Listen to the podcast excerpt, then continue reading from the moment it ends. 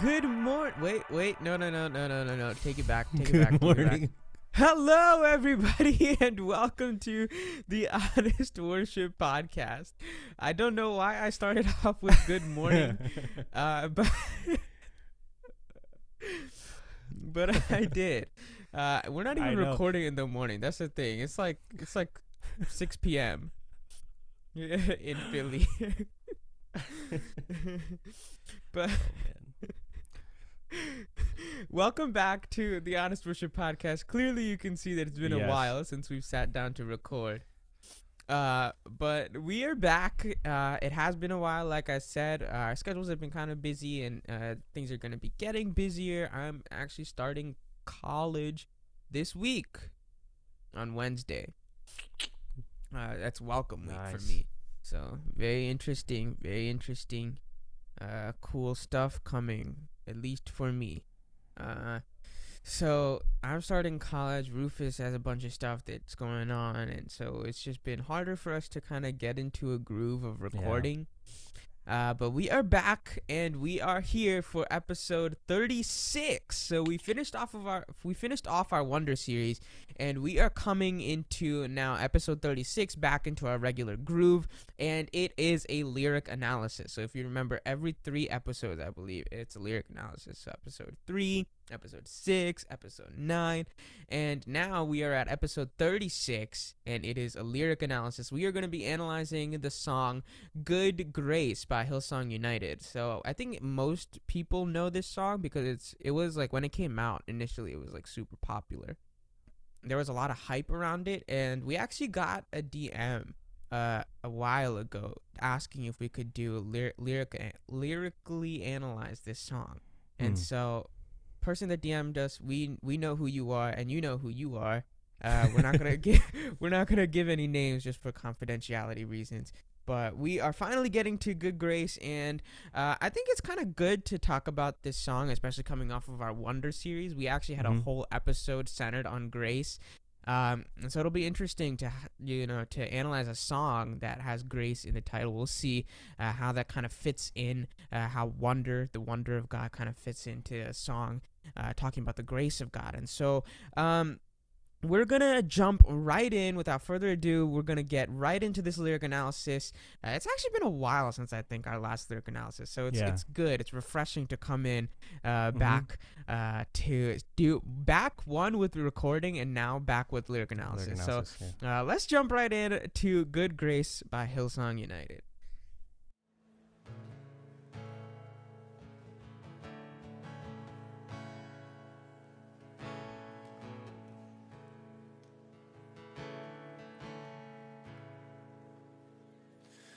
People come together, strangers, neighbors, our blood is one. Children of generations, of every nation, of kingdom come. Okay, that is verse one.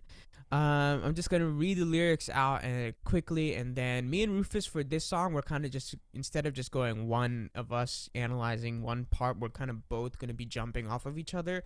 Uh, and so I'm just gonna read verse one, and then I'll kick us off, and then Rufus, Ru- Rufus, Rufus can hop right in. Uh, so verse one, uh, people come together, strange as neighbors. Our blood is one children of generation of every nation of kingdom come. Uh, I'm just gonna come right off the bat, and I'm gonna say that it's really hard. One thing about this song, particularly, is that it's kind of hard to understand what the artists are trying to say. Um, yeah. but I think I think from this verse we can kind of get an idea. The idea that they're trying to portray, at least, uh, is this sense of unity, uh, especially with people like like it says from every generation, every nation uh, of kingdom come. I'm kind of don't really know what that's necessarily supposed to mean. Uh, scripturally speaking, when we do see every nation, every tribe, uh, we do see that, you know, in Kingdom Come in that context, I'm assuming could be of some sort of future kingdom that we see, you know, in Revelation. Uh, Mhm. we see every almost every instance where we see worship happen uh, in Revelation, whether it's chapter four or chapter five, or even towards the end where we see the New Jerusalem and and you know the body of Christ dwelling in the presence of God. It's always you know every tribe, every tongue, every nation. So maybe it could be alluding to something like that. I did uh, go to worship together, and worship together does this great thing where it uses the scripture. It shows you the scripture references that the artist used. Um, and so in Psalm 121 and in John 14 1, which are the two scriptures that the artist used, uh, there is not really a reference to this per se. Uh, so I'm assuming, and I'm gonna, I'm just gonna say that this is more artistic liberty. It's a symbol of uh, u- unity that they're trying to portray. Uh, in more context, I guess the album that this was released in is called People. Um, and so this, I guess, is just trying to get this picture of unity, which again is really important. Even when we were going through Ephesians through our morning devotionals, we see that idea of unity that the Apostle Paul uh, portrays and paints. Uh, he wants us to be unified. God wants us to be unified, to be one as a body. Yeah. I, and and I think really, I mean, throughout the song, one thing that I I was talking to Sammy is I kind of struggled to kind of really follow uh, exactly what the intent is here, but I think here in this first lines that we Sammy just played, you're seeing more of kind of the target audience of the song. Really, other than that, um, you're seeing who the artist has written the song for, who's this directed towards. Um, obviously, we identify songs that are personal songs, that like personal prayers, and then we talk Mm. about songs that could be sung at, towards a congregation. And I think the artist uh, Hillsong here is kind of targeting that uh, that audience or who they're you know who the song is directed towards. And I think one thing that has to be identified is here is when you say it, this isn't a general call. Mm. Um, this isn't a call to everyone, and that's something we we can see that when you say people come together, strange as neighbors, our blood is one. Mm. Children of, Yeah. ev- of generations of every nation of kingdom come. This is clearly about the body of Christ. Yes. This is clearly Yes. about the children of God throughout the world, and um, how from different backgrounds, different ethnicities, different nations, um, through different time periods, um, God, by His blood, has called us into His family as one. Our blood is now one. We are all part of the kingdom of God. We are all part of the family of God, and so it's here from these first uh, few lines that this is starting off as a call to all the believers everywhere, all the people in the family of God, all those who have been bought by the blood of Christ into the family of God. And that's Mhm. really it. It's just a unifying, it's just a line that unifies. There really is no scriptural um, truth that's proclaimed. It's just really a unifying line as far as, hey, here's who we're calling towards. Here's who Yeah. we're, here's who we're identifying here. Yeah. Uh, and I think that's really important that you mentioned, you know, we really see the who the audience is of this song.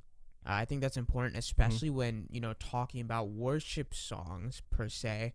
Um, who are we singing to? And I think uh, that's right off the bat when we're we're analyzing this, you know, in the context of congregational worship.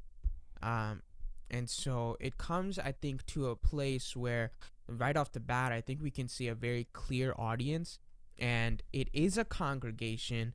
But does that necessarily mean that the song is fit for congregational worship? Uh, so keep that in mind as we, you know, kind of look through the song and as we kind of, Right. you know, go through the lyrics of the song. Remember the audience that the artists are trying to reach out to, uh, and kind of think if the art, the intended audience, nes- you know, uh, allows for or permits for this song to be labeled as congregational worship. So just keep that in mind. Yeah. Um, and I again another really important thing that I think you touched on is that this is in fact referring to the body of Christ. I don't think we can you know look at uh, you know people come together and just kind of put this in a universal global context outside of the body of Christ. I think it's wrong for us to, you know, say that and then also to sing our blood is one because I don't think that's true unless they're talking about uh, a more like physical sense in Right. that we all bleed, you know, human blood. Um, Mhm, mhm. that's the only I think way that we could say that this is a global context, uh, because I think it's very wrong for us to say that oh we're all part of the family of God. I don't think that's true. I do. I think that God desires to save all. You know, we see God does not desire any should perish, right? Right. Um, and so that's one aspect of it, but I don't think we can say that okay, this is universal uh, in the context of some sort of redemption uh, that we see. Uh, so that's very important. I think we have to, you know, differentiate there. Uh, and again, the way that the artists have written this song, it's kind of hard for us to see what their intention was in this lyric. Are they talking about this in a redemptive sense, which we do actually see? Verse two uh, is very redemptive, uh, or are they talking about this in a physical sense? That's that's something that I think is, is Mhm. hard. You know, again, you have to leave this up to your own judgment. We're going to leave this up to your own judgment. What do you think it is? Because you're if you are going to be singing this at a, your congregation, you know, it's your call as the worship leader to judge rightly through the scriptures, uh, through prayer, whether this song Yeah. is you know appropriate. So that's just kind of what I think. Yeah, and I think scripturally too. There's uh, you know, um, again, it's hard to really, uh, I guess scripturally up, try to uplift this because there really isn't a truth that's proclaimed or a Mm. statement that's proclaimed where we can say, all right, is that scripturally mandated? But um, even um, it, to the churches, Paul writes to the church in Corinth, he says that there shouldn't be division among you. You should be unified. So, you know, I guess bringing unity within the body of Christ, uh, that's there in Galatians and Ephesians, like Sammy talked about when we are doing our devotionals right now. We talk about uh, Paul addresses the Gentiles and it says, You were once far Yeah. off, but now you've been brought into the family of God. That dividing wall of hostility is gone Mhm. and Paul continues to remind churches to have unity, and so that's there uh, here in this in this first line of where um, there's a call to be united, and that's scripturally that's scripturally true, and that's scripturally evident, Yeah. but there really isn't there really isn't um, yet something for the au- the congregation to grasp onto that yeah. brings them closer to God. It's more of just okay, all right, we're here.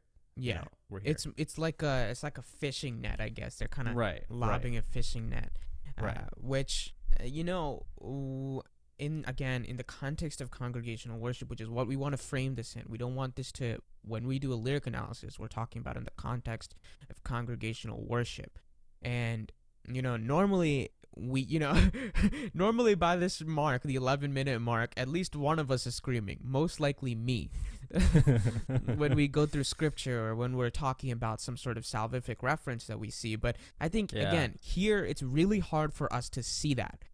Uh, Yeah. There really is nothing that definitively says, "Boom, this is redemptive." Verse one. Um, right. I don't. I personally, I don't see that.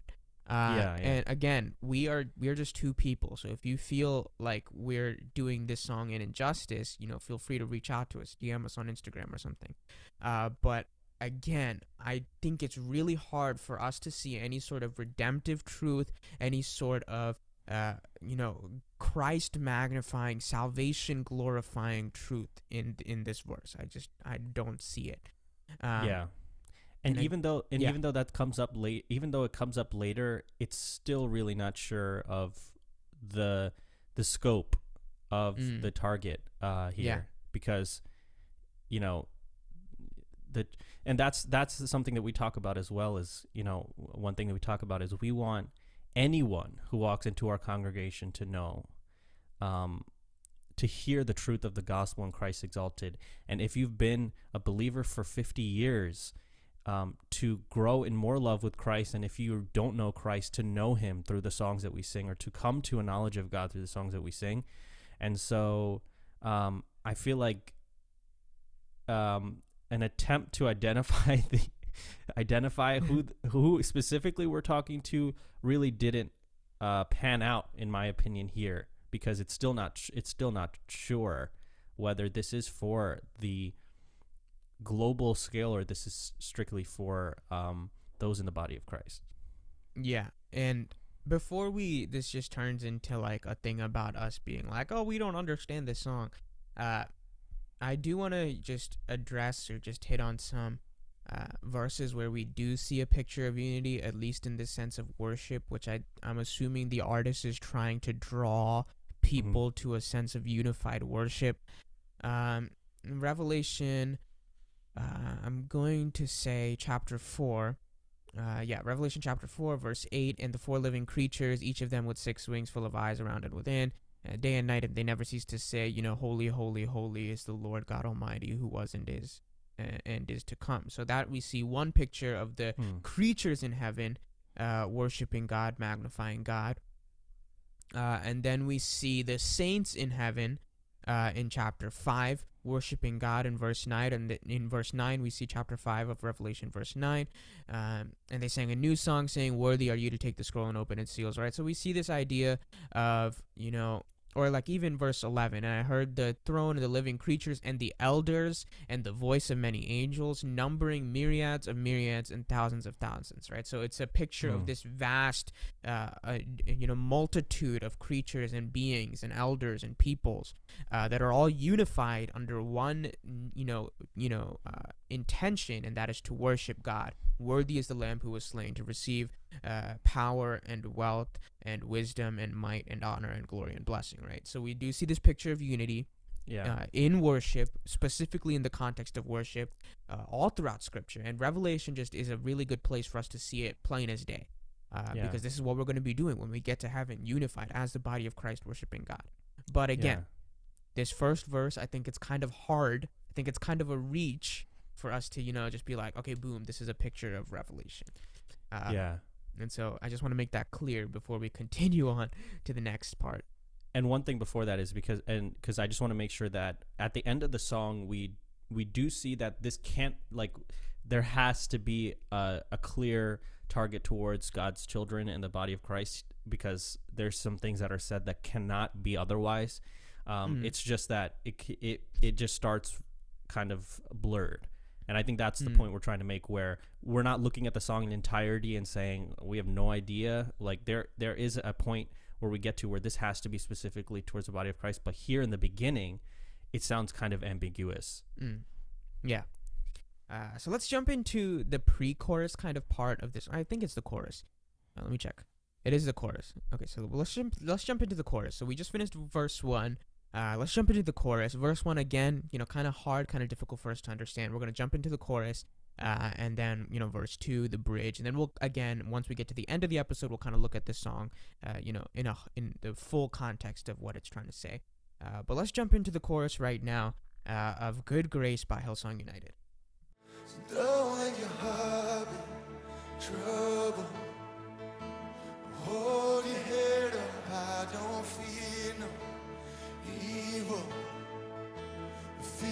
Your eyes on this one truth. God is madly in love with you. So take courage, hold on, be strong. Remember where our help comes from. All right, I'm gonna just read the lyrics again quickly of the chorus, and then we'll jump right in. Uh, so it starts off: "Don't let your heart be troubled. Hold your head up high. Don't fear no evil. Fix your eyes on this one truth. God is madly in love with you.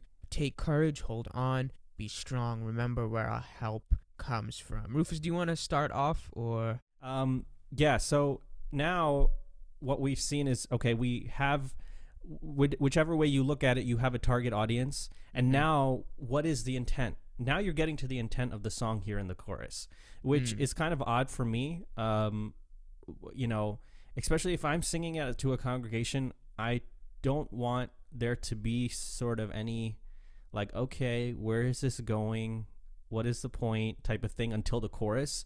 Uh, song like for me, I think that songs should really have a structure. Yes, as far as uh, where the stanza is and how it goes into the chorus and how we can go back into the chorus, how it's more general and covers kind of the broad range of the song in general. yeah, But here now we're seeing finally, okay, here's the purpose of the song. Um, and this is a song about more of like suffering and and, and having courage uh, when there's anxieties or troubles or you know just the journey of life that is filled with trials and tr- and trouble and just bringing people back into a um, dependence on God here.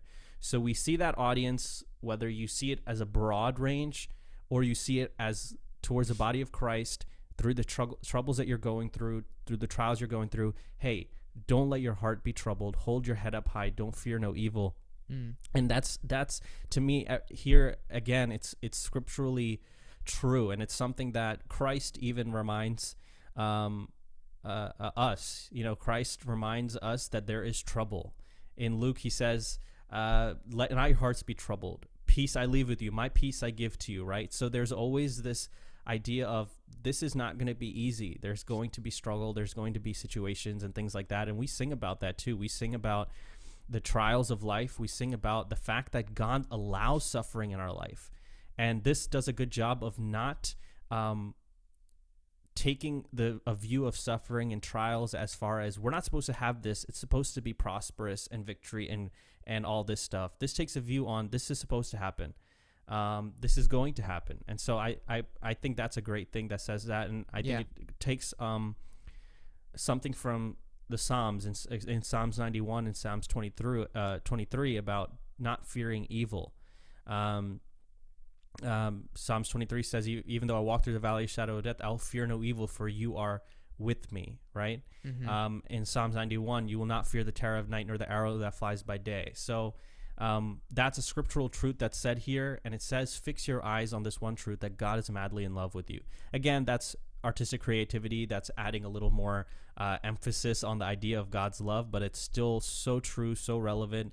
Uh, I, I- mean, John three sixteen, Romans chapter five, different chapters Yeah, of Romans, yeah. Romans chapter eight, just over and over again depicts how much and how vast and how deep the love of God is for us.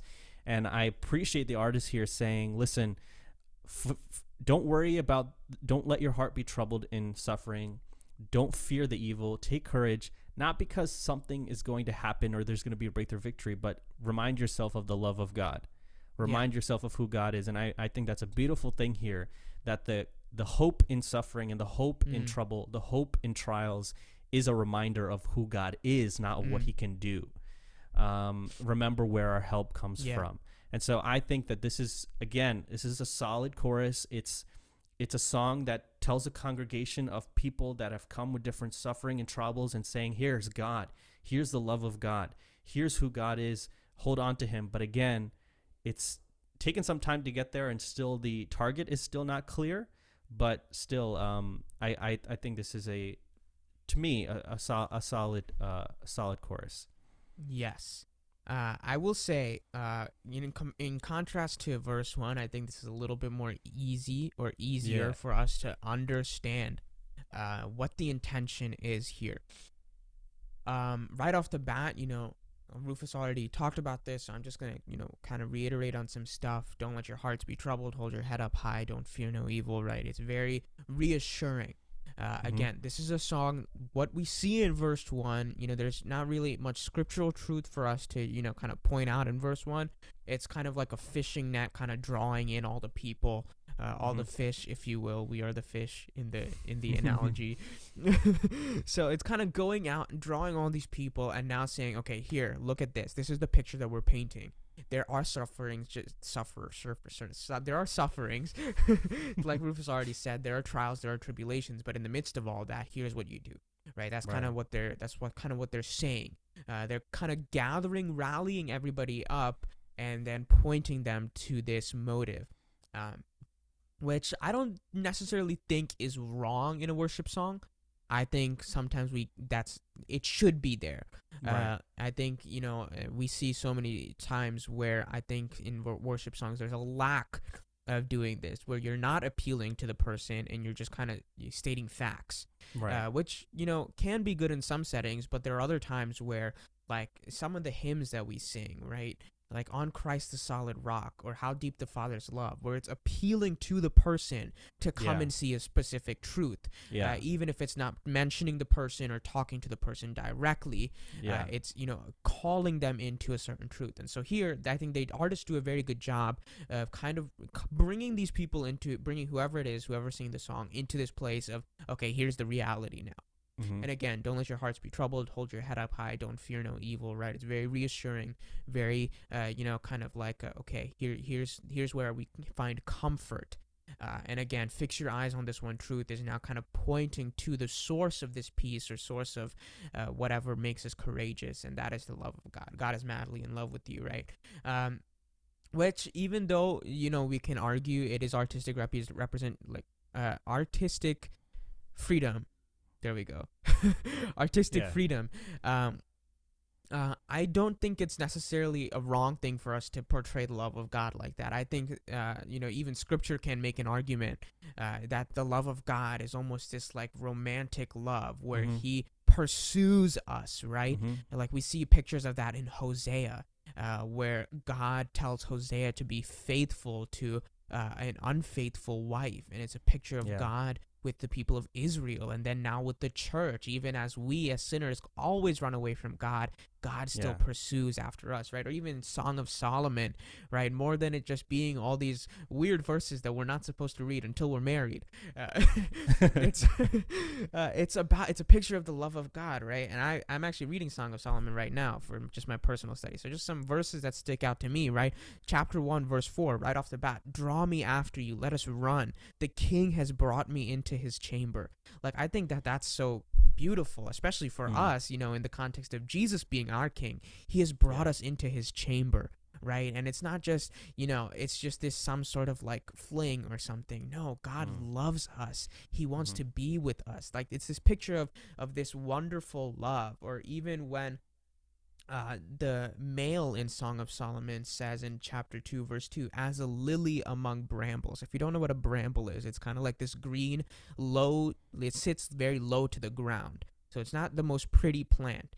But as a lily among brambles, so is my love um, among the young woman, right? This is, it's a Yeah. picture of God delighting in us. Uh, is there any re- reason for God to delight in us? Absolutely not. There's no reason Right. for God to love us Right. in this sense, but he does. Why? Because he just loves us, right? There's Yeah. no explanation. It's because he loves us. Um, yeah. And so I, I'm perfectly fine with this. God is madly in love with you. I think it's a great picture that the artists do here of this wonderful, radical love of God.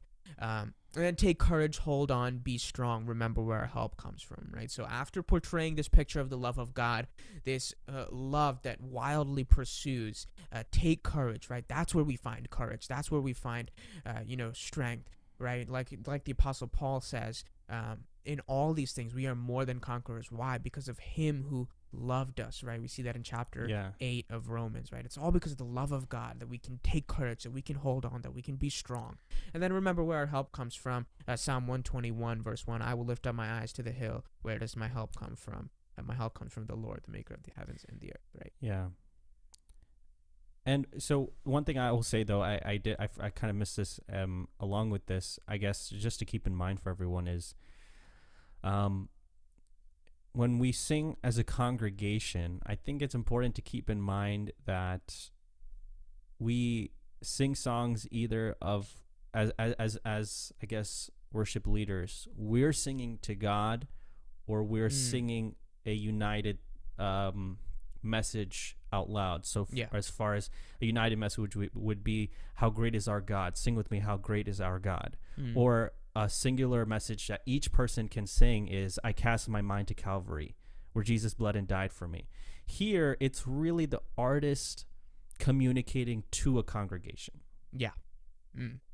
which for me um if the entirety of a song is just an artist or the an artist or someone who's singing it communicating to a congregation um i feel like there is something if there isn't a moment or if it, the song doesn't allow for the congregation to read the lyrics or understand the lyrics and sing with it to god right i think that's something that um, i personally look at as a i'd say a neg not not a negative, but something that I would Mm. kind of hold hold in arm's length Yeah. when choosing a song. Um, but the reason I don't critique that much in this song right now is because it does get to that point. so Mhm. I don't. I'm not critiquing it now, like saying that the song doesn't do that. But so far, one thing I will say though is, it is as if someone is communicating to someone a truth, and it's not really something that that congregation can really um, sing with you to God, right? Mhm. And so that's something to keep in mind, especially for those who write songs and things like that, is to understand that if when you expect this is not, and again, this is targeting a congregation in some sense, whether it's be a Mhm. global congregation or a the body of Christ. And so far, what we we've seen is kind of um, an uplifting thing of message saying, "Hey, don't let your heart be troubled. Yeah. Hold your head up high, as if you saw someone who was down in their troubles and their suffering, and you're giving them hope in God." But when we think about, okay, I've gathered, all these people are gathered together, let's exalt Christ, it hasn't really yet been a unifying moment to have a truth proclaimed Yeah. and everyone sing it together. Mm-hmm. Yeah. And again, I think this is really important. Like we already said, you know, in talking about verse one, does who the song is written to, you know, permit for this song to be sung within that context, right? So if it's Yeah. written to a congregation, does that mean we can sing it in the context of congregational worship? Again, keep this in mind as we come, keep going through the song. Uh, Mhm. But without further ado, I think that's I think we covered the you know the majority of what we needed to cover in verse, uh, not the verse in the chorus. Uh, so now here's verse two of Good Grace.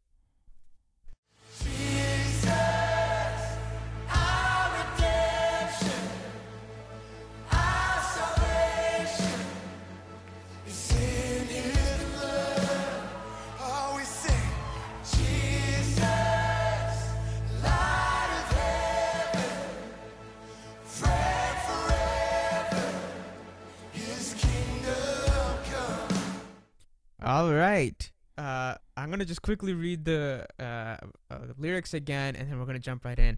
Uh, verse two is Jesus, our redemption, our salvation is in His blood. Jesus, light of heaven, friend forever, His kingdom come. Already, this is my favorite verse Yeah. in the song. This is my favorite part of the song. Um, again, very, this just screams redemption, right? Mhm. This is just all about the love of God, right? We see, you know, in in the chorus, we kind of see that picture. You know, God is madly in love with you, and that's good. But here is where it's very cut clear, right? It, there's, it's Yeah. not, you know, trying to get an ulterior motive. It's just saying, here, here's the reality. Here's what's going on. Jesus, Yeah. our redemption, our salvation is in His blood. Um, scripture, I I think we all know that scripture screams this, but let's just go Right. let's just read a few verses uh, in in this in in relation to this uh, Ephesians chapter one verse seven. In Him we have redemption through His blood, the forgiveness of our trespasses according to the riches of His grace. Right, right, right then and there. Right, we see this picture of redemption. Revelation chapter one verse five, uh, and from Jesus, the faithful witness, the firstborn of the dead, and the ruler of the kings uh, on earth, to Him who loves us and has freed us from our own sins by His blood. Right. So we see Mm. that picture there again. Revelation 5 9, again, beautiful. Uh, This is this is also within the context of worship, by the way. This is really cool. Uh, Revelation chapter 5, verse 9. And they sang a new song saying, Worthy are you to take the scroll and open its seals. We already mentioned this verse, uh, but let's read it again. Uh, for you were slain, and by your blood, by your blood, you ransom people for God, right? So again, just reiterating this idea our salvation our redemption is truly in the blood of jesus through that through his death his substitutionary death on the cross standing in our place Yeah. to redeem us from our Mm. sins and to purchase us and to save us from that wrath of god right so very beautifully put i would say by the artist uh where you know there's there's no like there's no beating around the bush this is just very Right, cut and right. dry and clear this is the picture that they're trying to portray of this redemption that we find in the blood of Jesus. Right. And then, of course, Jesus, light of heaven, friend forever, his kingdom come. Jesus is mentioned as light uh, of heaven, right? We just see even just in John where he talks about he is the light, the true Mhm. light. Um, we see in Revelation this picture of light, where I think quite literally he's the light of heaven because the Bible Right. says that there's no need for sun because the Son of God will be our light. Um, Mm. uh, we also see, uh, you know, friend forever. Jesus is our friend. Uh, I would say that's a, a good representation there. Um, Right. And then his kingdom come, I think, is just more. This is where it's kind of just like, okay, again, back to appealing to the audience, back to appealing to the Yeah. crowd. This is kind of like a prayer Yeah. that his kingdom come. Yeah, and I this in my opinion this should have been the this should have been the focal point of the song in my mm. opinion. This should have been the foundation, the center of the song, that which every other verse kind of drew off of. Because you start we start the song, hey, our we people come together, our blood is one. Why? Because of this. Because Jesus, our redemption, our salvation, through his blood, he has purchased us into the family of God, brought us near, and now our blood is one as believers. Mm-hmm. Okay, so children of generation of every nation of kingdom come. Why? Because Jesus came, redeemed us, and brought us into his family. And so our prayer and and and now we are belonging to the kingdom of God. And then in that ver- in the chorus we see fix your eyes on this one truth God is madly in love with you. How have we entered into the love of Christ? Because Jesus our redemption, our salvation has come and by his blood has called us into his family into this love. Hmm. So this is the center that epitomizes everything that has been s- said that really gives the reason into why we are one, why we're united, mm-hmm. why we can be from different backgrounds, different um, ethnicities, and different just whoever we are now brought together as one. This is why that we can have hope in our troubles. This is why we can hold our head up high. This is why we don't have to fear. Because Christ, God has loved us so much to send his son to reconcile us, redeem us, and to save us. So for to me, this is the this is the song right here. This is the Yeah. song. This is the greatness of the song that everything else makes sense from. The Mm. idea that we're one makes sense because of this truth. The Mm. idea that we don't have to fear makes sense because of this truth. yeah, The idea that we can be courageous makes sense because of this truth. yeah, And so I obviously so scriptural, so important.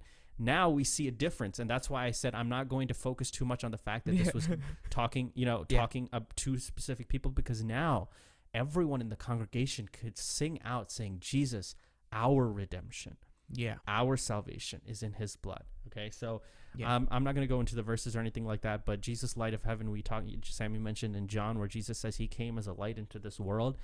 And, and it's it's different aspects of this that I love that G- he talks about Jesus who is our redemption how that Yeah. we are in need of redemption he came as our redemption we were in need of our salvation he came to save us it is by his blood that he has saved us right Mm, we're in yeah. the family of god not because we did anything not because we said enough good words or whatever it is but because he has purchased us purchased us by his blood. And friend forever jesus calls us his friend in, in scriptures. And also his kingdom come i think is a, is a really important thing that's uh, the second time it's emphasized. It was in verse 1 and now here in this next verse where god calls us or jesus calls us to pray uh, in this Mm. way. Our father in heaven hallowed be your name. Your kingdom Yeah. come your will be done. And so just scripturally and in all I, I love this song my only thing is i wish that this was the center or the chorus or the highlight the main uh, focal point of this song that everything else kind of flowed out of and Mhm. not just really just verse two you know what i'm saying Yeah, uh, and I agree. I completely agree with you. I think in order for everything else to make sense, this has to be the center. yeah Of of, of this song, which yeah I don't necessarily know if it is the center of the song. That's the, Right. that's that's the thing, right? Um, I think this song and would be seen in a whole different light if we could say that. Um, Yeah. But I think you know, and we're gonna get into the bridge and how they kind of finish the song. I think it's hard for us to kind of argue for that. But Mhm. again, this is beautiful. What the artists do here, it's beautiful. Where they're magnifying, portraying, painting this picture of the redemption of Jesus, the the wonderful work that He's done, right? That redemptiveness uh, of that cross, and, and it's it's Mm. a beautiful picture that they're painting here. And, I, and there's there's really not much else for us to say or expound on this because I think the lyrics expound on themselves. Um, right right? Where we see our redemption is through his blood. He is a light, and that light shines forever. He is a friend uh, to us, and his kingdom is coming. I don't think there really is much more explanation for us to do. But Yeah. again, this is this is when we think about congregational worship. This is what we want it to be: magnifying the goodness of God, magnifying the work of Christ, magnifying and pro- proclaiming the excellencies of the God who has called us out of darkness and into his marvelous light. That's what we proclaim. That's what we sing about. Yep. That's what we, you know, uh, magnify. And that's what we are called as Christians to look to and worship in light of. Right? That's our Yep. goal. That's our Yep. goal. Uh, and so this part of this song does this beautifully. Right? And so uh, Yeah. props to the artist for uh, doing that. Uh, Right. Without further ado, we're going to jump into the bridge. And this is, I think, the part of the song that is kind of the focal point. And the Mhm. reason I say this is because this is where we see, and of course, there are a lot of times where we see, you know, artists and songs going, going back into the bridge and kind of that being a driving factor. But I Mhm. think this song, particularly, this bridge is kind of like Yeah. the center of what yeah. you know the song is about. Uh, so let's just go and hop into the bridge, and I'm gonna make sure I'm gonna make sure that it's at the right spot. Swing wide, oh the walls come down. Oh creation, everything with breath repeat the sound. All these children, clean hands, pure hearts, good grace, good God. His name is Jesus. All right, so that is the bridge. They repeat it a few times, and then they do go back into it. Uh, but let's just read the lyrics, and then we'll jump right in. Uh, Swing wide, all you heavens, let the praise go up as the walls come down. All creation, everything with breath, repeat the sound. All his children, clean hands, pure hearts, good grace, good God. His name is Jesus. Um, uh, Rufus, do you want to kick this off? Yeah, um, this is one that uh, now we've gotten to a point where, you know, I feel like there was some, not some, but a lot of artistic freedom used here that really starts to uh, deviate really from the kind of li- somewhat of a line that we drew of Mm. purpose and direction in this song. Yeah. Um, I I believe I believe uh, per multiple lines in this uh, in this bridge here that is taken from uh, Psalms chapter 24. Mm-hmm. Um, and that's really where they looked at, and that's where they take this uh, this Yeah. bridge and kind of use that as a fundamental thing. Now, Psalms 24, what I want to re- remind everyone about, uh, talks about you know how great God is. It talks about um, coming into the presence of God. There's a topic about worship here, and in there, there is a a, a verse that says, "Those with um, pure hearts or clean hands and pure hearts." Um, and you know, just reading up about this this psalm and how different people have interpreted. it, This is a psalm that really highlights Christ here, and I want some. I Mhm. want everyone to really uh, know that. I've you know, there's so many times that I've listened to people quote psalms and things like that without really getting the fact that it's really highlighting who Christ is, Yeah. and so that's something that cannot be. Um, we can't uh, can't can't be compromised there. It can't just be like, oh, we're we're going to use it for this purpose. We have to know that that's written to talk about the greatness of God, a call to worship those with clean hands, pure hearts, um, and then at the end it says, "Who?" Um, at the uh, at the end of the the verse it says, "Lift up you uh, heads, O you gates, and be lifted up, you everlasting doors, and the King of glory shall come in." Who is the King of glory? The Lord strong and mighty, the Lord mighty in battle. Clearly talking Yeah. about Christ there. Mm-hmm. And so the reason why that we can enter into the presence of God in worship, as the psalmist says, is because through, as the artist has mentioned, through the blood of Christ, through the salvation of Christ, through redemption that we have in Christ, Yeah. We who were far off, we who had no way of coming into the presence of God, now have been washed by the blood of Christ and can now come into the presence of God and have been declared righteous not because of intrinsically who we are, what we've done, but Mm. because of the righteousness of Christ has been imputed to us. Therefore, we can say, as children with clean hands and pure hearts, we can come into the presence of God Yeah. right so that's that's the truth that's there. And then it talks about swing wide all you heavens let the praise go up. And i think that it's taking this model of this psalm here. But really there's some things here. Swing wide all you heavens. We can look at that and say okay it's maybe talking about you know lift up your gates talking about the opening of the gates of heaven uh, opening of the doors of heaven as the psalmist even uses some creativity there lift Mm. up your heads o you Mhm. gates right here it's saying swing wide o you heavens then it goes into let the praise go up as the walls come down and that's Yeah. that's where Yeah. i don't you know we've we've we've kind of set a direction set a purpose set a truth and now we've gone into this weird thing of um, something that we hear so often where it's as we continue to praise as we continue to exalt as we continue to worship or do whatever it is these quote unquote walls whatever those walls are whether it's Mm. walls of trouble war- walls of financial difficulty walls of you know fear or doubt or whatever these walls that you have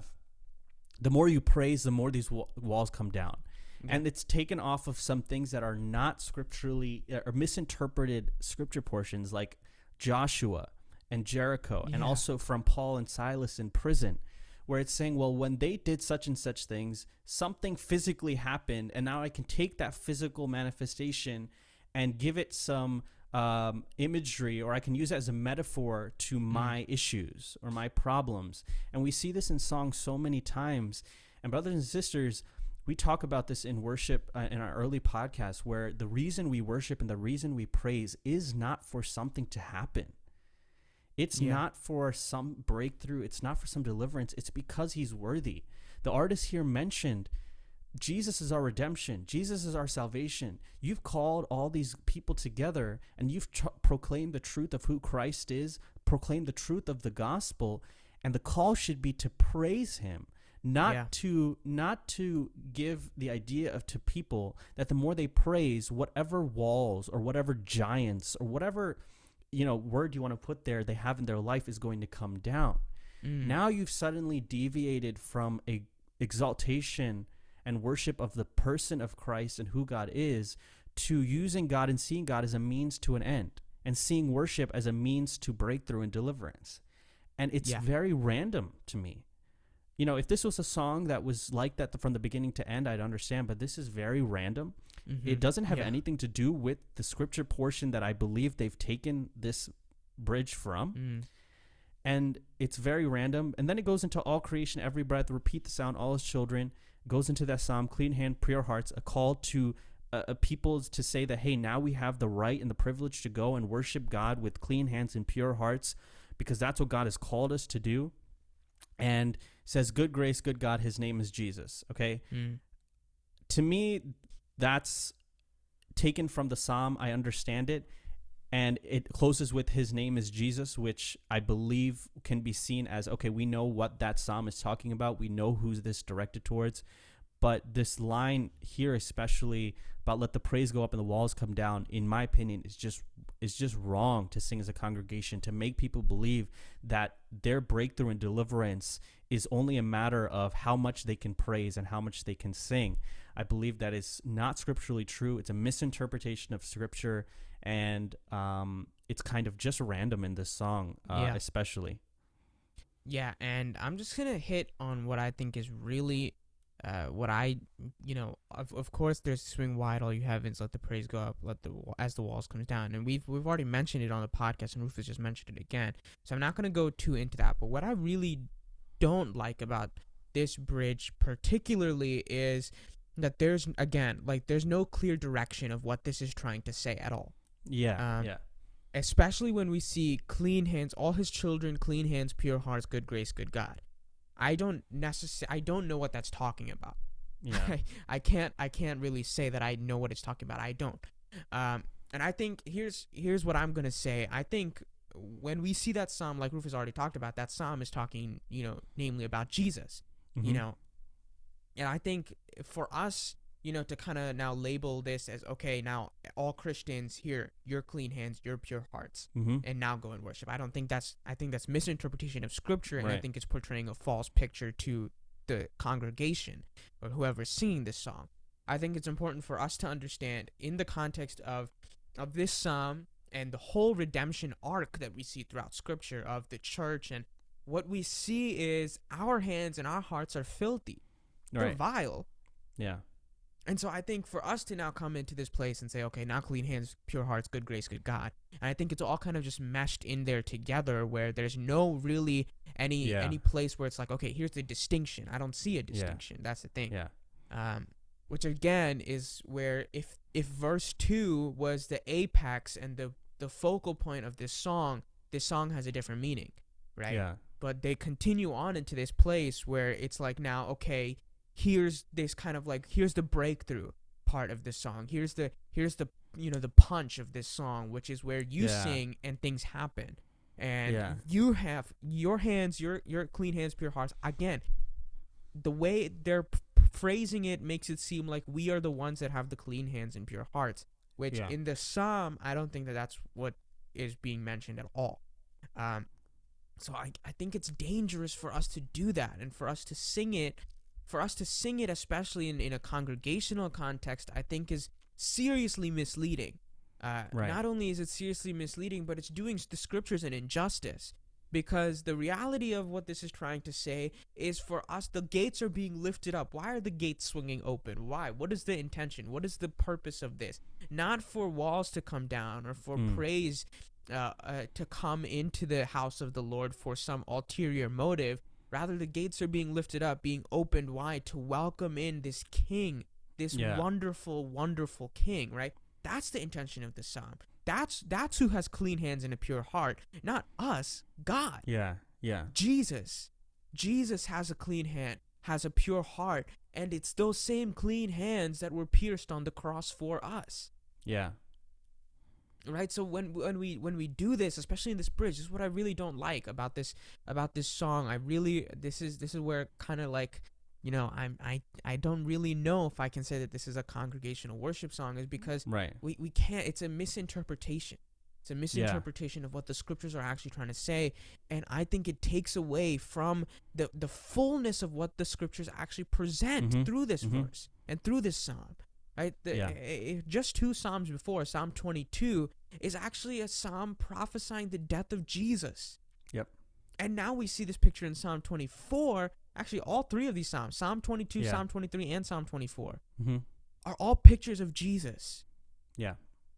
a good sh- uh, first we see a shepherd that lays down his life for his sheep as he's on that cross very prophetical jesus actually quotes portions of psalm 22 as he's on the cross Yep.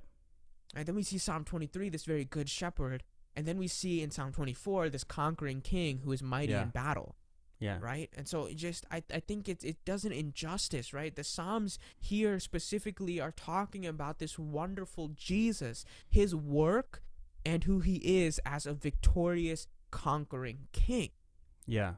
which i think i think it's beautiful that these psalms are also close together with this tragic end and yet this glorious you know victory that we see in psalm 24 in contrast to Yeah. psalm 22 but again when we when we read these lyrics we don't see that picture at all.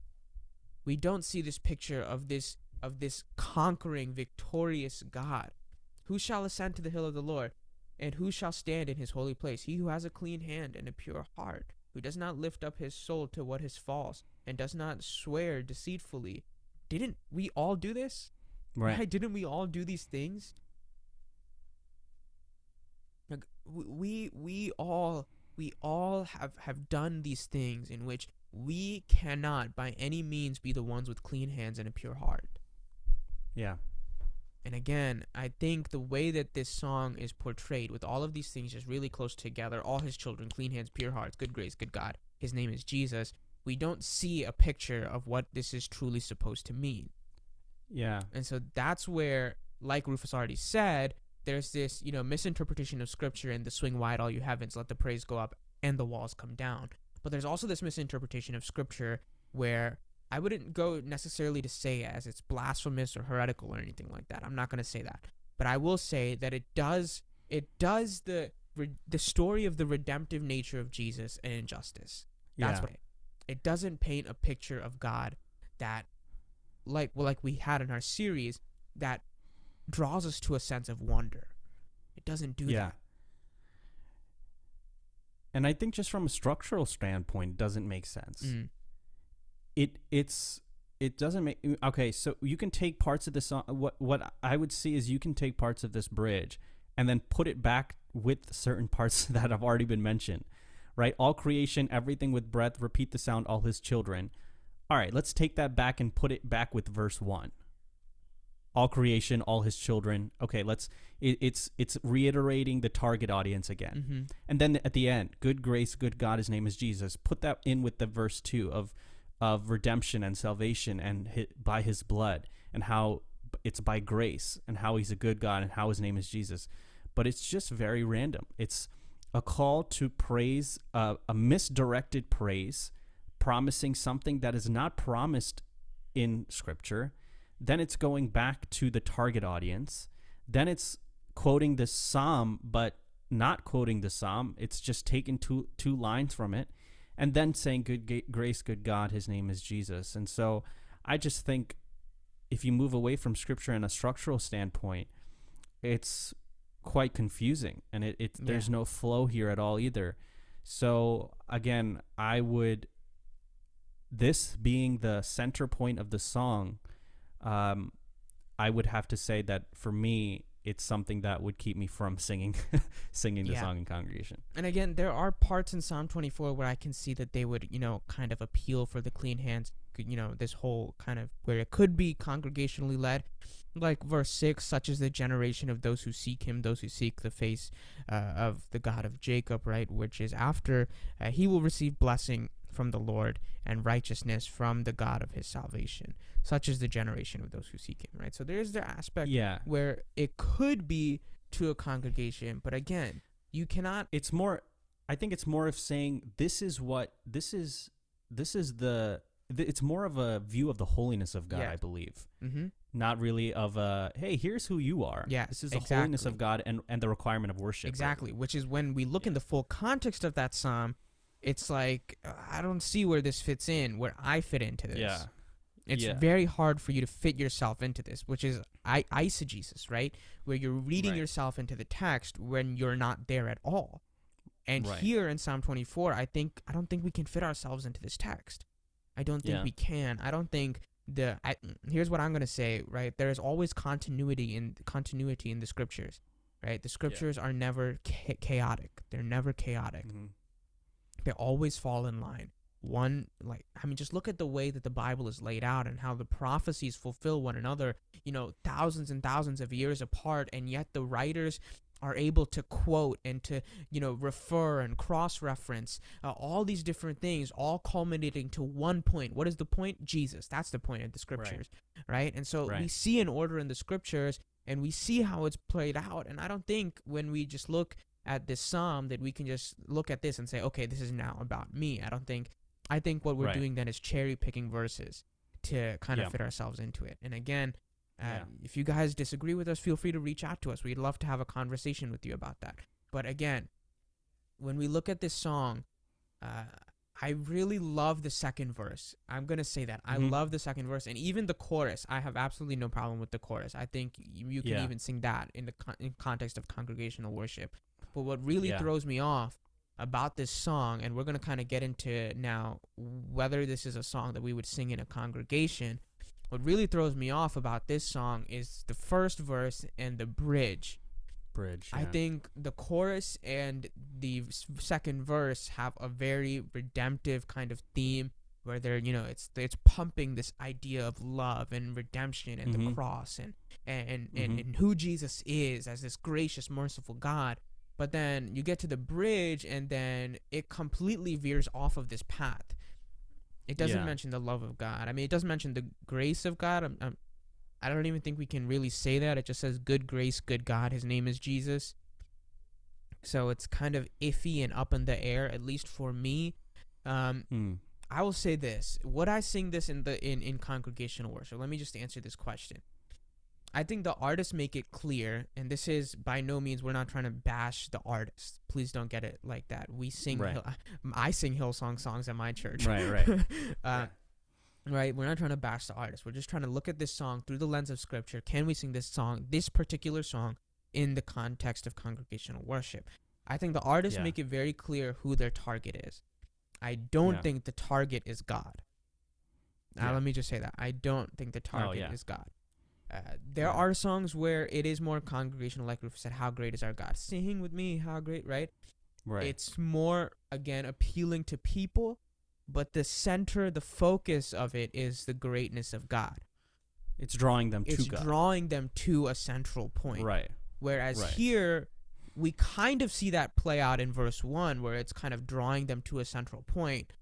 But then after the second verse, there is no central point anymore.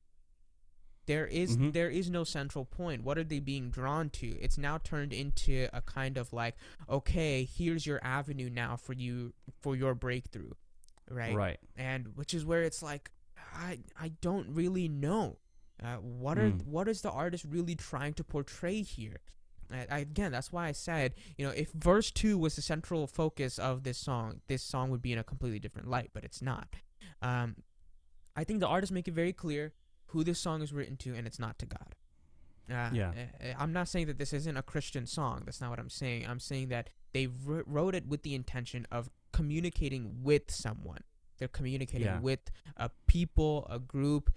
Um, and there are other songs on this album that I would argue are more congregationally worshipful. Uh, like yeah. another in the fire is more like, okay, here's this rally cry now of in the Mm. midst of term turmoil and tribulation, there is another in the fire, right? Another in the Mm. water. Uh, if there, if there, if I ever need reminding of the power that set me free, right? There is a grave that holds no body, and that power lives Right. in me. I think that's very worshipful, and I think you can sing that in the context of congregational worship, even though it is appealing to people. It is appealing Yeah. to the individual, but it's very Yeah. worshipful in that it points to something. That's the thing. Yeah. Here in Good Grace, I don't think we see it pointing to anything, which Yeah. is which is the sad part about it. Because the song Right. is really groovy. I will say that it's a it's a it's got a bop to it, Mm-hmm. right? Mm-hmm. But again, I don't see any clear direction. I don't see them singing it to God or trying to rally around this central topic of some sort of magnification of who God is. I think this song is kind of all over the place. And when I look at this song, uh, here's here's what I love about the series that we just did. It makes it very easy for us to anal, uh, you know, kind of break down what is worship. Does this inspire within us wonder in who God is? Let me just Yeah. leave it at that. Uh, the song is Mm. called Good Grace. Does this inspire within us wonder of the grace of God? Can we look at this Mm. song and leave with the knowledge that God is so gracious to me? Yeah. Personally, I'm going to say no. I don't. Mm. I when I sing this song, and, and I've been in, in, in you know in context where I've I've sang this song, I've listened to this song. You know, sometimes I even still listen to this song because I just like the way it sounds. But after Yeah. listening to it, I don't necessarily leave with a further understanding of the goodness and the grace of God. Um, Right. Because I don't think that necessarily that's the focal point of this song.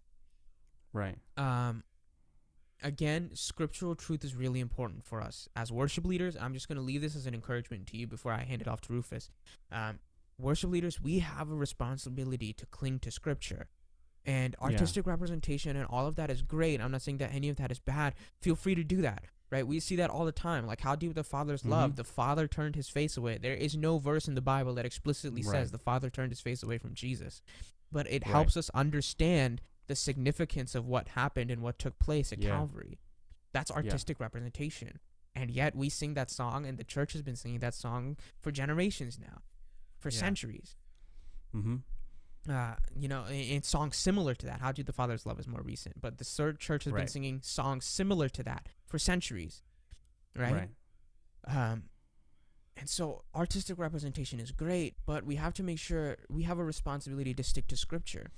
And I'm going to leave Yeah. this with you. We said this already. Like we see in verse 2, right? The goal of the church, the goal of the body of Christ, the goal of a worship leader, of a pastor, of someone who is serving the church, the serving the body of Christ It is none Hmm. other than to look to Jesus, look at the grace of God, look at the redemption of God, and to worship in light of it. Yeah. Church, we have a responsibility.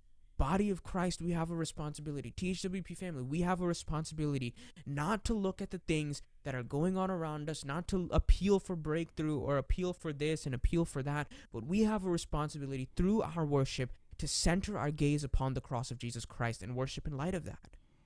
Yeah. That's our goal. Why? Because in our worship, we adore the gospel of Jesus Christ. That's how, that's what inspires us and drives us to Yep. And through our worship, we adorn the gospel of Jesus Christ. What does that mean? We make Yeah. the gospel look all the more glorious. How? Because we are centering our gaze upon that cross and worshiping in light of it. Not because things are going Right. great and not because God is giving us more, but because we are captivated by the goodness of who He is. Right. Right. Right. That's motive to worship. That's motive Hmm. to worship. Not breakthrough and not whether things are going great. Because let me tell you something, you won't always get breakthrough and things will never be Mhm. going great all the time. Hmm. But one thing that remains constant, and again, this is what I love about, you know, the chorus in the in the second verse of this song. God loves you. Yep. And he is your redemption. He Yep. is the light of heaven. He Yep. is your friend forever. Hmm. Yeah. And so I love that part of the song.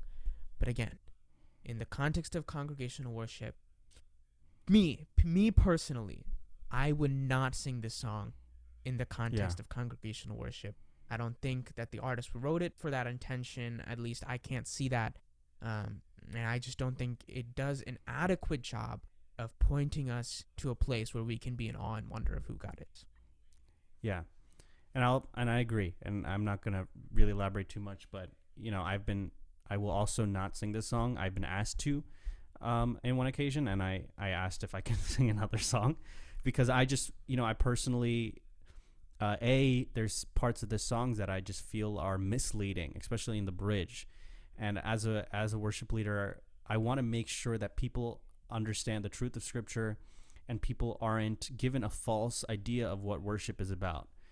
There shouldn't be anyone there who is ready to sing uh, loud enough or to clap loud enough or to lift their hands high enough because they've come to realize or been convinced that it's it's their way into whatever problem or a solution to whatever problem they have um, and any anything that that depicts it in such a manner is something that I personally would stay away from, and I have no problem doing that because I don't see anything in scripture that supports that. Mm.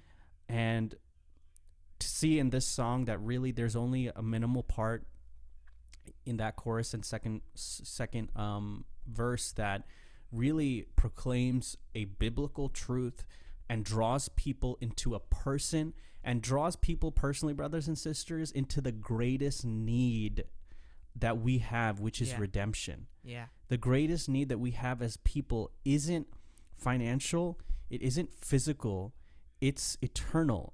It's our salvation.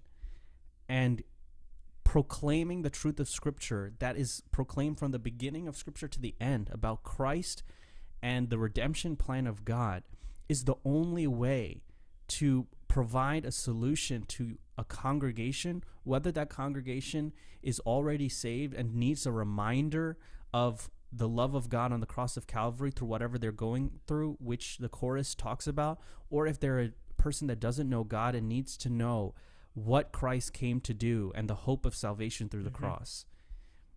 That's the greatest need. It isn't fi- it isn't breakthrough, it isn't Yeah. deliverance, it isn't healing, it isn't Yeah. nothing else. The greatest need is salvation and um I I don't see this song as completely uh, put together well. I could not I, I can't agree with the bridge, so I personally wouldn't sing as a congregation, but I would just remind worship leaders that a you are not speaking to an individual, you are calling a group of people to know God more and to surrender their lives to God and be reminded of who God is, not what he can Yeah. do. Mm-hmm. And when you have that purpose in mind, when you have that intention in mind, um, a lot of these songs, you're going to have to say no to them, regardless of how relevant and popular they are, because you want to make sure that you fulfill that purpose and God is glorified and God is the focal point of any ministry that there is, whether it is preaching, teaching, or songs. Mhm. And also, um, again, this is not a, a indicative of how we feel about again the artist, uh, but I would just personally say about the artist that I feel like, um, from what I we sing a Phil song, this song was just poorly structured in my opinion. Mm. Uh, just poorly structured, very random. The, especially the bridge, it just seems like a, uh, unfit compilation of just different lines and messages, and it just is not put together well. Um, and that's one of the ma- other main reasons why I would stay away from this song because I f- I'm confused by it when I first read it, and I'm sure the congregation would be too. Um, and so that's kind of my take on it. But let that heart of cr- exalting Christ and drawing people to know Christ more and to sing to Him be Yeah. the purpose of our songs and the time that we spend together as a congregation, not not just pulling different verses and trying to satisfy different needs or bringing God into the picture as a means to an end. I think that is wrong. It is unbiblical, Mm. and um, there's a greater need, especially now, than Yeah. that. Yeah, and I will say this. I think, and I, I'll s- I'll say this. I'll just, let me just wrap up by talking talking to the worship leader, and then you know talking to those who are not Christians. Um, worship leaders, mean, we do have a tendency to sometimes seek for the like the response of a crowd, and Yeah. that's not necessarily a bad thing. I think there are instances in which that should be there. Right? We don't want to be you know disengaged from our audience. Um, Mhm. We are imploring them to, along with us, worship God. Right, that is our goal. Yep. But don't please don't ever compromise or feel like the need you need to compromise or you know water down a truth or or something to get that response. Please don't do that. Yep. Um, yeah. because there's one thing that sustains. There's one thing that Yeah. drives. There's one thing that gives believers and has given believers for centuries, uh, uh, past, present, and into the future. If the coming of Jesus tarries, there will be one Right. thing. There has been one thing, and there will always be one thing that is able to sustain and is able to give every single Christian on this earth reason and motive to worship. And it's that Jesus came to this earth, died in our Yeah. place, and rose again on the third day and is seated at the right Yep. hand of God, interceding for us. Amen. If that doesn't Amen. drive us to true, genuine worship, there is not a single thing on this earth that will do so. Right. Plain and simple. And we Yeah. have to get that through our heads. And so, if you don't know Jesus, uh, let, let me tell you, um, we don't want on this podcast for you to come away with just, okay, these people said something about a song. No, the reason Yeah. we say all of this and the reason we're talking to worship leaders and to congregation members is because we have one motive here on this podcast, and it's to point to the mercy of God. Right. And we hope and we pray that every single church, every single person that listens to this, every single worship leader that listens to this is driven to a place where they are able to gaze upon the mercy of God. And if you don't know Jesus, we want you to do the same. Yep. To gaze upon the mercy of God. Because let me tell Yep. you something, you can sin and you can fall and you can stumble as many times as you can possibly do so. Hmm. And there is still a mercy that reaches out. Right. Just like it says in Song of Solomon, there is still a hand that is willing to draw you Hmm. and there is still a king that is willing to take you into his chambers. There is still Yeah. a God that views you as a lily in the midst of bramble. Hmm. And and in this is in this specific week that we're recording this, the world has been going into shambles. Yeah. And if there's one thing that this week has proven, it's that governments don't last, worldly peace doesn't last, worldly authority doesn't last, worldly money Hmm. doesn't last. None of this lasts. It fades Yeah. away. Yeah. But every single day, you and I, and people around the world, have a question that they have to ask Is this life worth living? Yeah. Is it worth living? And I can tell you wholeheartedly that every Christian, every person that has put their faith in Jesus can say it is worth living because Jesus Yeah. lives. Yeah. Amen. And this song talks about hardship and difficulty and times when things aren't going great. And fix your eyes on this one Mm. truth there is a God that loves you. Yeah. And that makes this life, even the hardships, even the turmoil, even the difficulty, worth it. Amen. Because there's coming a day when I shall see that God face to face and be transformed into his likeness. Amen. And so that is what we want to leave you with. And worship leader, that's what we hope that you leave your congregation with. Yeah. Not breakthrough, not victory. All those things are great within certain contexts and in their, you know, you know, it's great. Hmm. But when you come to lead your congregation into worship on a Sunday morning or on a Friday night or on a Wednesday night, whenever you have your service, when you come to uh, employ your congregation to sing praises to God, leave them with one thing that they can cling onto. This world will not give them hope. Breakthrough will Hmm. not give someone hope.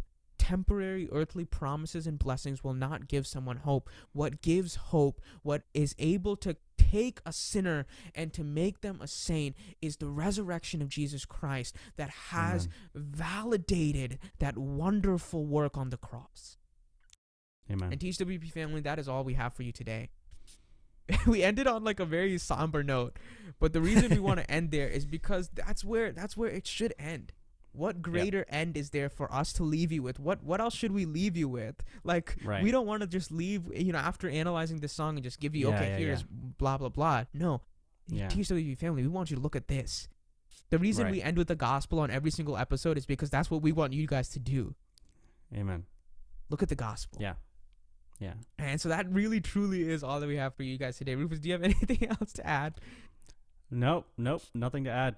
all right. We just we we just want we just want I, I mean I again like Sammy said is our our intent is always to draw with these lyric analysis is never to a um give our opinion about an artist or b to leave you all with what do Sammy and Rufus think about this song. It's just to draw us more into the scriptural truth behind what we sing. Yeah. That's it. And we're hoping that more than you finding all of the episodes that we've done on lyric analysis, what we desire is for everyone, especially worship leaders, to take this model of looking at songs through the lens of scripture as a practice, a daily practice in in your ministry and in your um, selection of songs as well. Yeah. So yeah. Yeah. And again, that's all that's really what we want to leave you with is the mercy of God. Right? Yeah. Yeah, otherwise everything else is is worthless and it's vain. Right? Mm. And so uh, please THWP family look at the mercy of God, right? By the mercies of God. That's what this podcast is centered on. And so that's all we have for you t- today, THWP family. Again, center our gaze on the mercy of God, live in light of the mercy of God, sing in light of the mercy of God, and Mm. we will see you in the next episode. So we hope that you enjoy the rest of your week, the rest of the month, and hopefully the rest of your year. And we will see you all later. Goodbye. See ya.